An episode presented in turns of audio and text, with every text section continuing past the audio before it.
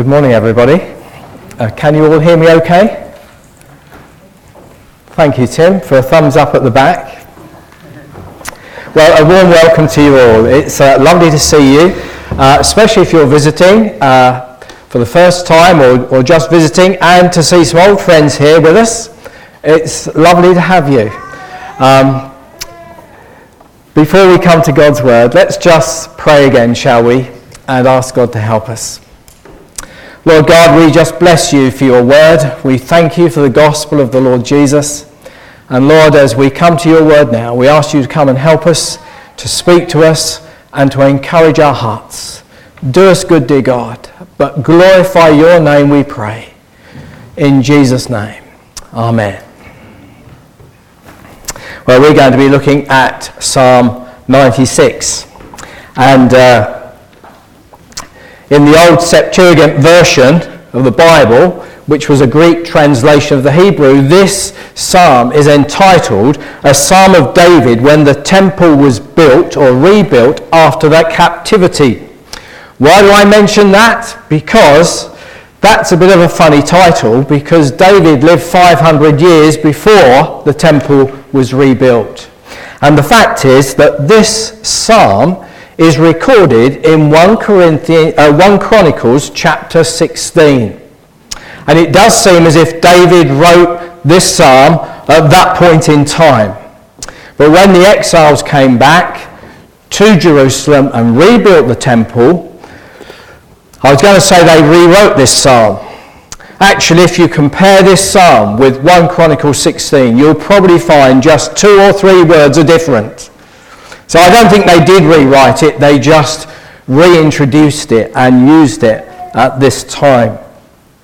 And this psalm is all about um, the Lord God as King.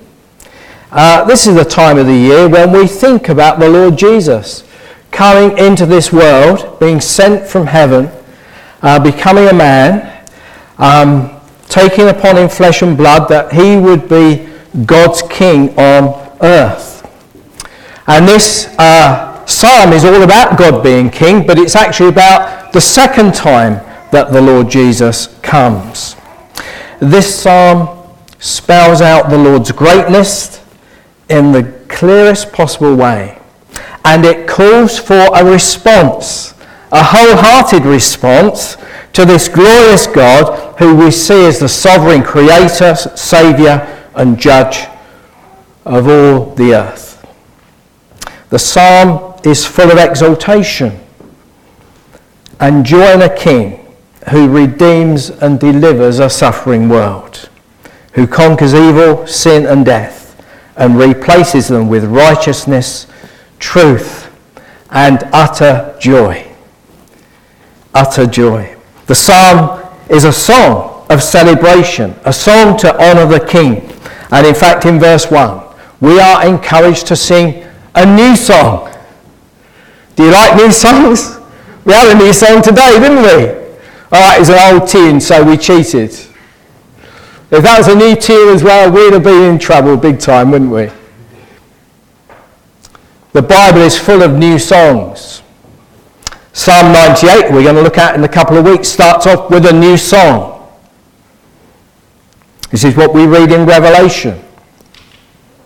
Because new songs, you know, are normally about the Messiah. They're normally about God's King. And in Revelation 5, we read these words. This is people in heaven. They sang a new song saying, Worthy are you to take the scroll and to open its seals, for you were slain, and by your blood you ransomed people for God from every tribe and language and people and nation. This new song is a song about the king who died, who shed his blood, who rose from the dead and ascended to heaven, who redeemed his people. And so our psalm is a new song, but it points to the time when the Lord Jesus will come for the second time. But this time he will come, as we're told in this psalm, he will come in verse 13 to judge the world. That's how he will come. So our song is about a victorious king, and we're going to think about three things. Uh, the greatness of the king, our response to the king and the future coming of the king. And uh, regarding the greatness of the king, not starting off at verse 1, we're starting off at verse 4. Great is the Lord and most worthy of praise. Great is the Lord. That's a very simple statement, isn't it? Very plain and ambiguous. And what that means is that God is greater than any other God. He is to be feared, we're told in verse 4, above all gods. In verse 5, there's a sort of comparison between the living God and false gods. Gods of the nations are idols. What is interesting is, I, am not a Hebrew scholar at all, but I understand that this word gods is very similar to the word idols. There's a sort of play on words in the Hebrews, in the Hebrew language. The gods um, are idols. But the word idol means nothing. It means nothingness. So some translations translate these idols in verse 5 as worthless idols. They're big nothings. They're big nothings. The gods of the nations are nothing. So you can read verse 5. And someone put it like this These mighty gods are mighty useless. They are good for nothing. They are empty. They are lifeless and meaningless. And as opposed to false gods, the God of the Bible, we are told in verse 5, is the Lord who made the heavens. There's nothingness, and there's the Lord who made the heavens. That's the comparison. This is what Jeremiah said. Ah, Lord God, it is you who have made the heavens and the earth by your great, great power and by your outstretched arm. And then he said this. And Christian, if you're down a bit this morning, if there's a, a believer here this morning that's feeling a bit discouraged, listen to what Jeremiah says. Lord, you made the heavens by your great power, by your outstretched arm. Nothing is too hard for you. Nothing is too hard for our God. And I know there are some people here this morning that are burdened, that are troubled. Well, you look to our God because our God is able to give you strength and grace. Nothing is too difficult for our God. And that doesn't matter whether it's sickness, whether it's money, whether it's jobs, whether it's health, whether it's family, whatever it is. Nothing is too difficult for our God. I like what um, Isaiah said. I think we had these words. Who has measured the waters in the hollow of his hand? Now, you might just want to look at your hand, because the hollow is the little bit in the middle. The picture the Bible gives us of God is a great God. He holds, he measures the waters of the oceans in the hollow of his hand. He marks off the heavens with a span. That is a span. The distance between your thumb and your forefinger. That's a span. He's enclosed the dust of the earth in the measure and weighed the mountains in scales and the hills in a balance. To whom will you liken God?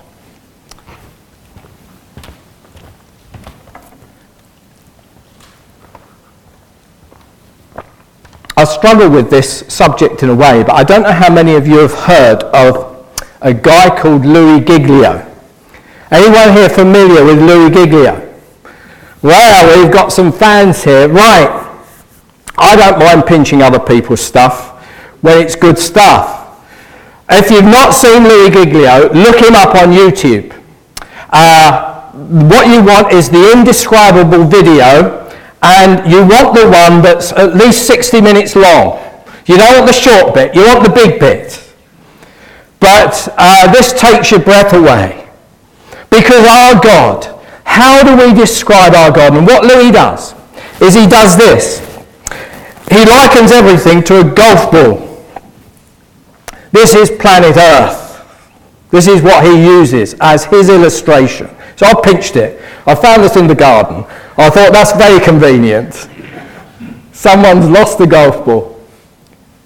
He says, if this is planet Earth, how big is our sun? Now bear in mind our sun is 93 million miles away. It takes like eight minutes to reach us. But if we put this on the ground and we put the sun next to it, a golf ball down there which is inch and a half, the sun would be 15 feet tall. And the earth would go into the sun nearly a million times. I think the figure he quotes is 960,000 times. The earth would go into the sun. But the fact is, the sun is a very small star. The biggest star that scientists have discovered is a star called Canis Majoris, which means big dog star. If I put the golf ball on the ground and put Canis Majoris next to this little earth, how big would this star be? We'll be going up more than 15 feet, right? Canis Majoris, compared to the earth as a golf ball, is the height of Mount Everest. This earth would fit into Canis Majoris 7,000 trillion times. This is one star. Canis Majoris is one star. God has made billions. There are billions of stars in our universe. Nothing is too hard for God. We haven't got words to describe how great our God is. We say the words, but brothers and sisters, you have to open your eyes. It's not good enough to say our God is a great big God. He measures the heavens with a span. Canis Majoris is just a dot in that with God. Nothing is too hard for our God. And there is no other God because all the gods of the nations are nothings. They are empty. Absolutely empty. But our God stretched out the heavens with a word of his command.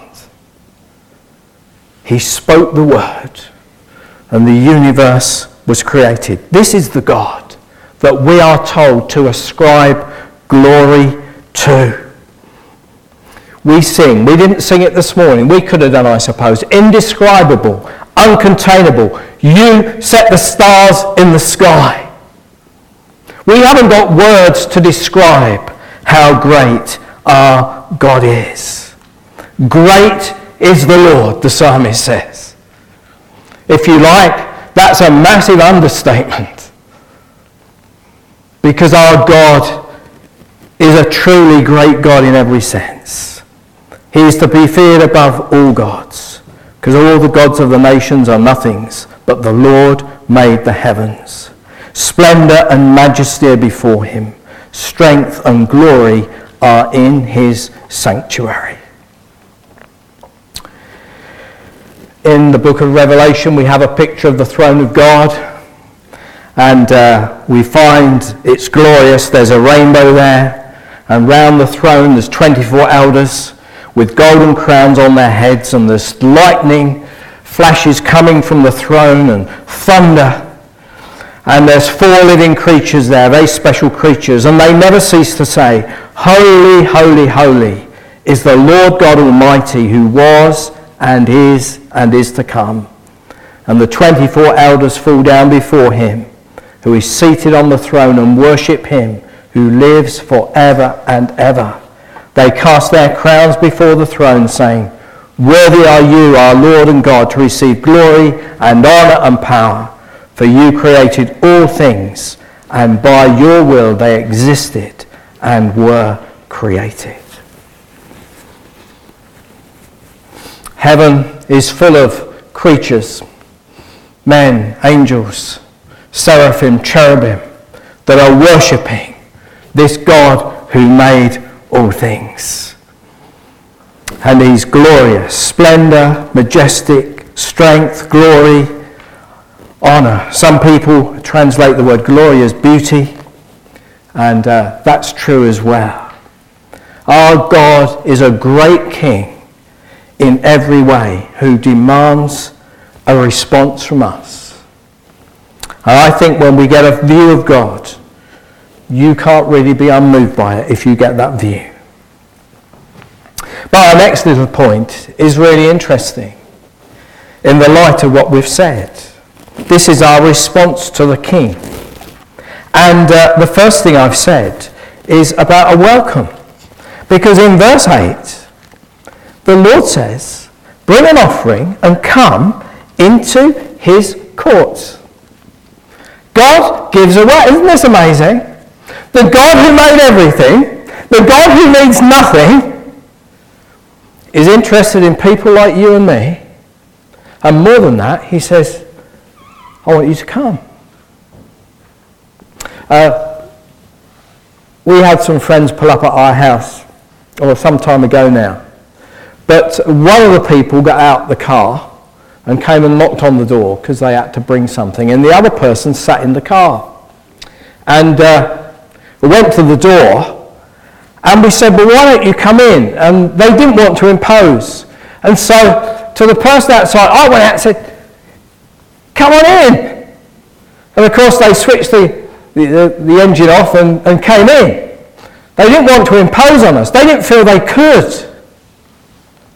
Do you see what God does? He's standing there and he's saying, Come on in. Do you know it's really encouraging when you get that? You know, when you're not sure, are, you really wanted? Uh, you know, do, you know, you just come at tea time or something, you think, do they really want us? But when you see this, it sort of gives you that encouragement, doesn't it? That's what God does. It's just what God does. Do you know what Jesus says? He said, Come to me. He didn't say it in a stern, aggressive voice. He didn't say, Well, I don't really want you to come. He says, Come.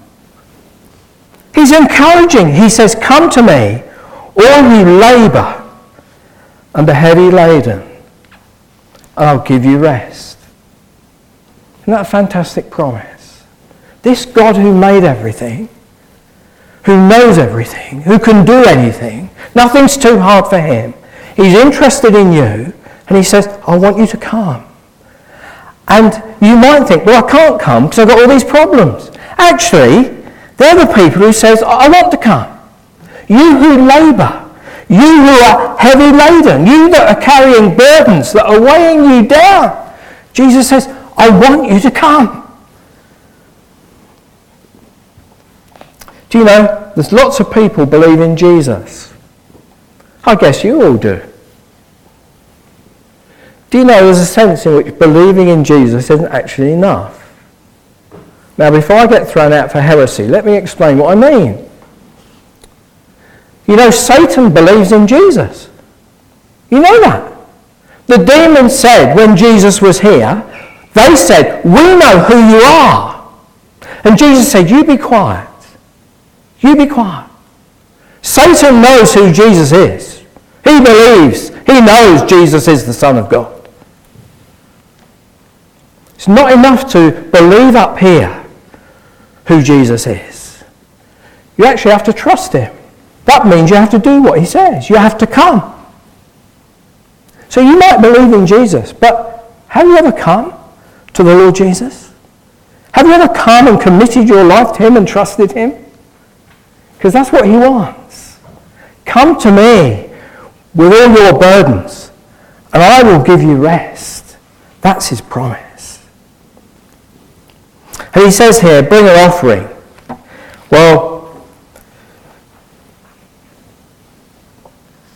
bring an offering, come into his courts. The only offering we can bring is believing in the Lord Jesus in his death on the cross. Because there's one sacrifice for sin for all time. That's the offering we must bring if we want to become Christians. It's trusting in the Lord Jesus, in his shed blood on the cross, what really matters. But there's something else that follows this straight away. There must be another response apart from just accepting God's welcome. This psalm is all about worship. And worship is about declaring something is worthy. It's what it's worth. So things that are worth a lot are what we idolize, things that are worth something to us. And God is the one who is supremely worthy. It's about the weight that we put on things. So worship is what God wants. In fact, it's where the psalm starts, isn't it? Sing. Sing to the Lord a new song. Sing to the Lord, all the earth. Sing to the Lord. Praise his name. So when we trust in the Lord Jesus, what do we then do?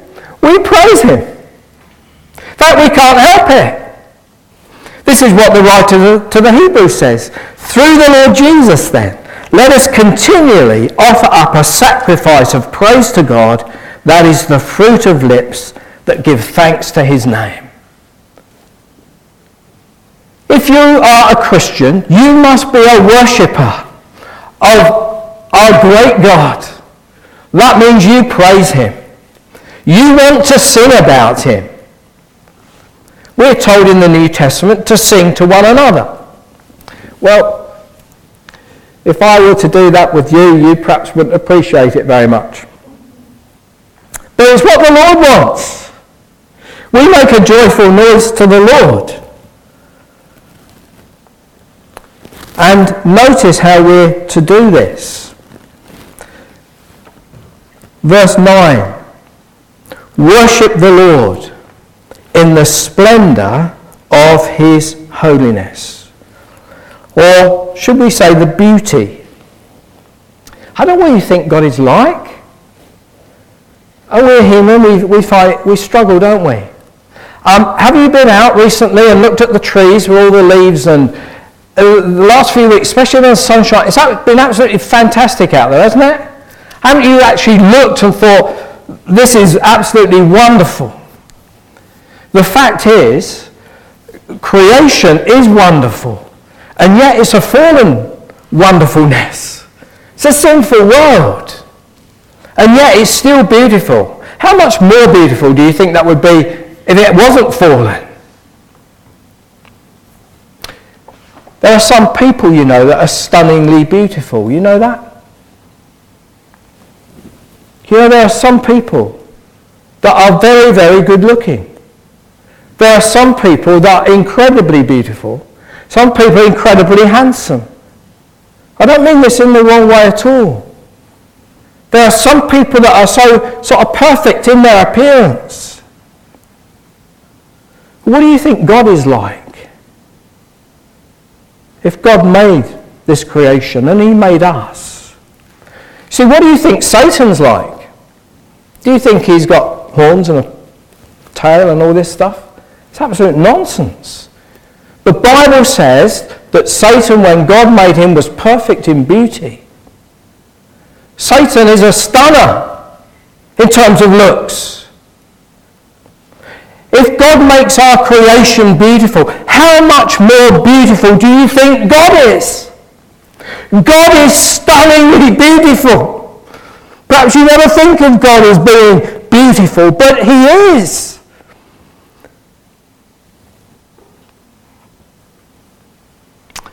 And he's glorious because he's holy as well. We worship the Lord in the beauty of his holiness. But the fact is, we should be holy too, as Peter says. We're a people for God's own possession, so that we may proclaim the excellencies of him who has called you out of darkness into his marvelous light. Therefore, be holy, just like he is holy. And of course, verses 7 and 8 tell us again, three times, to ascribe to the Lord glory and strength. Ascribe to the Lord glory due to his name. Did you know the glory that we give God is something that he is owed in a way? The Bible says we're to owe no man anything. How much less should we owe God? And the Bible says here, give God the glory due his name in verse 8. God wants us to give him that glory. He wants us to respond in that way. And lastly, we, if we accept God's welcome, we worship him, but then we witness for him. Why do we do it? Well, because of verse 4. We do it because God is great. And how do we do it? Well, I think we do it in about five different ways. We do it by singing. We sing to the Lord a new song. And when we sing in this meeting, we're praising and glorifying God together. Verse 2 goes on proclaim his salvation day after day. That means telling other people. We, we publicly want to acknowledge God. We want to thank Him for all that He has done. We want to speak to others about how He has rescued us. Sing to the Lord, proclaim His salvation, declare His glory among the nations, His marvelous deeds among all people. Why? Because great is the Lord um, at our home group on Tuesday, someone came out with a lovely little word. We were talking about sharing the gospel. And they were saying, it should spill out of us. We should be overflowing. And I think that's what the psalmist is saying. Proclaim his salvation every day. Declare his glory. You know, um, sing to the Lord. We're to be doing this, it seems to me, all the time. Say among the nations, the Lord reigns. And lastly, the coming of the King. This psalm is about the Lord Jesus. It's about his coming, and verses 10 to 13 uh, speak about this coming. It's God's King who will bring peace to earth. The sense in which God's kingdom has come in the hearts of his people now. There's a very real sense in which God rules over everything, even though things are delegated. Um, but Satan's power is limited. He's the prince of the air, but he can only do what God allows him to do. But there's a real sense in which one day soon the Lord Jesus will come and he will reign in an absolute sense. And everyone and everything will submit to him. And that's what this psalm is really saying. Let the heavens rejoice. Let the earth be glad. Why? Because the Lord reigns. And one day soon he will in a very public way. The wonderful thing is Jesus is coming. He's coming for his people. And if you're a Christian this morning, let me tell you this, and I probably say this every time I preach. If you are a Christian, you are the most blessed person on the planet. Make no doubt about it. Life isn't about what money you've got in the bank or what house you live in. It's about having your sins forgiven, having peace with God, and having the most glorious future ahead of you. You are the most blessed person on the planet. If you are a Christian, when Christ, who is your life, appears, then you also will appear with him in glory. We have a wonderful future. Jesus is coming for his people. Jesus is coming to judge the world. That's what verse 13 tells us. The Lord comes. He comes to judge the world. And every word that's been said, every thought that's gone through our minds, every deed that's been done, will all be brought before the judgment seat of Christ.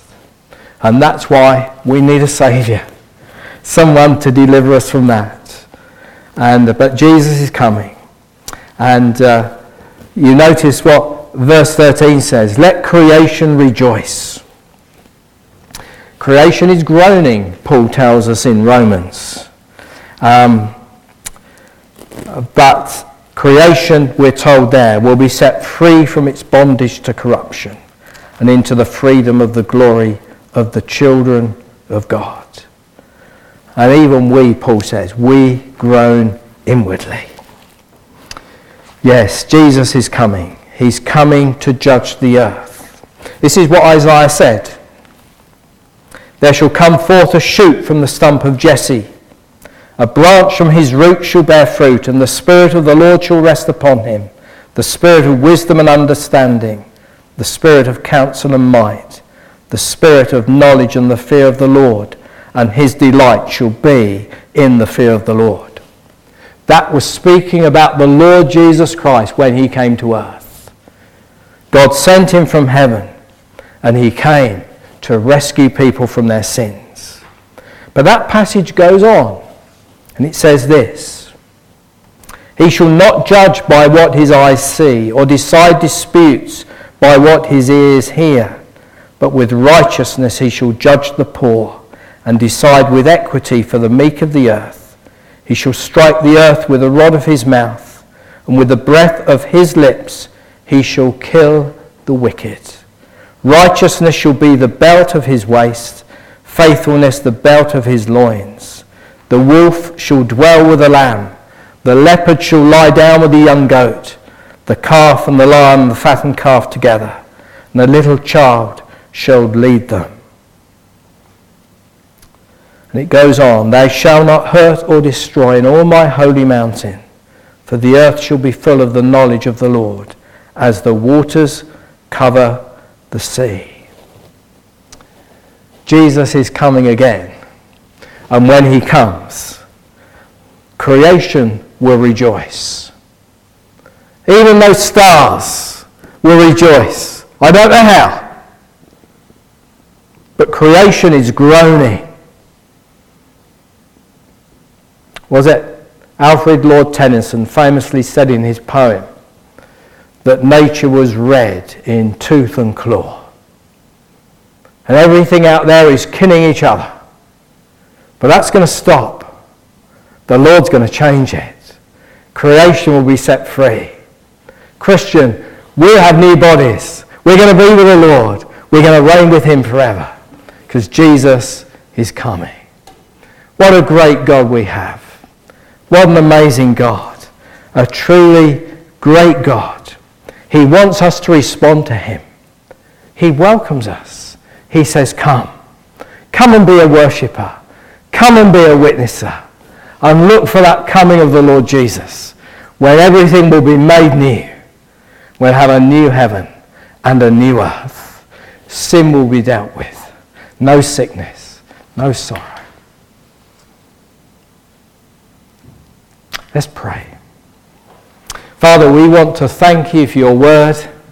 We want to thank you for every promise that you've made. We thank you your word is true, and we pray for that day when the Lord Jesus will come again.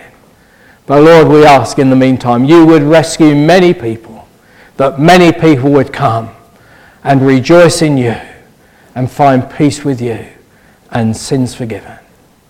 We pray this in Jesus' name. Amen. Uh, we're going to take a two minute break. Uh, I'm going to get a drink because I'm quite parched. You can talk amongst yourselves. Um, and then um,